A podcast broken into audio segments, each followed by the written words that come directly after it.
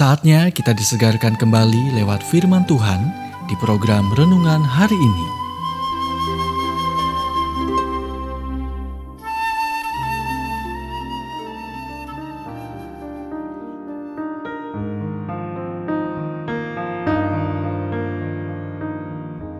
Renungan hari ini berjudul Damai apa pun keadaannya.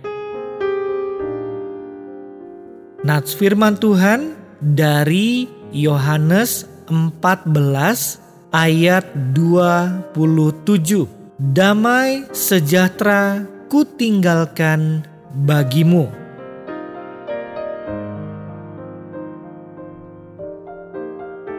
Tuhan jarang mengirim kita ke sebuah situasi di mana tingkat kenyamanan kita sangat tinggi. Sebaliknya, dia berjanji untuk bersama kita terlepas dari ketakutan kita. Kehadiran Tuhan bukan keadaan nyaman yang memperkuat iman kita dan mengeluarkan yang terbaik dalam diri kita. Tuhan menyuruh Abraham untuk meninggalkan keluarga yang kaya dan terkenal dan pergi ke negeri yang tidak dikenalnya. Tuhan menjelaskan bahwa Abraham akan melahirkan bangsa baru yang akan memberkati dunia. Abraham pergi dan sebuah bangsa lahir. Tuhan menyuruh Musa untuk menghadapi Firaun, orang yang paling berkuasa di bumi, dan bahwa Tuhan sendiri akan menggunakan Musa untuk membebaskan umatnya. Musa melakukannya dan Tuhan membebaskan. Tuhan memberitahu Yosua bahwa jika dia kuat dan berani, ketika semua orang ingin tinggal di mana mereka berada, Tuhan akan pergi bersama mereka dan memberi mereka tanah Yosua kuat dan berani, dan Tuhan sendiri pergi bersama mereka dan memberi mereka tanah. Berulang kali kita melihat pola ini diulangi di dalam kitab suci. Daud menghadapi raksasa Goliat.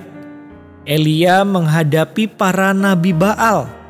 Daniel menghadapi sarang singa dan selalu ada Tuhan di tengah ketakutan mereka. Dan jangan sampai Anda berpikir bahwa kisah-kisah tentang keberanian ini hanyalah terjadi di masa lalu.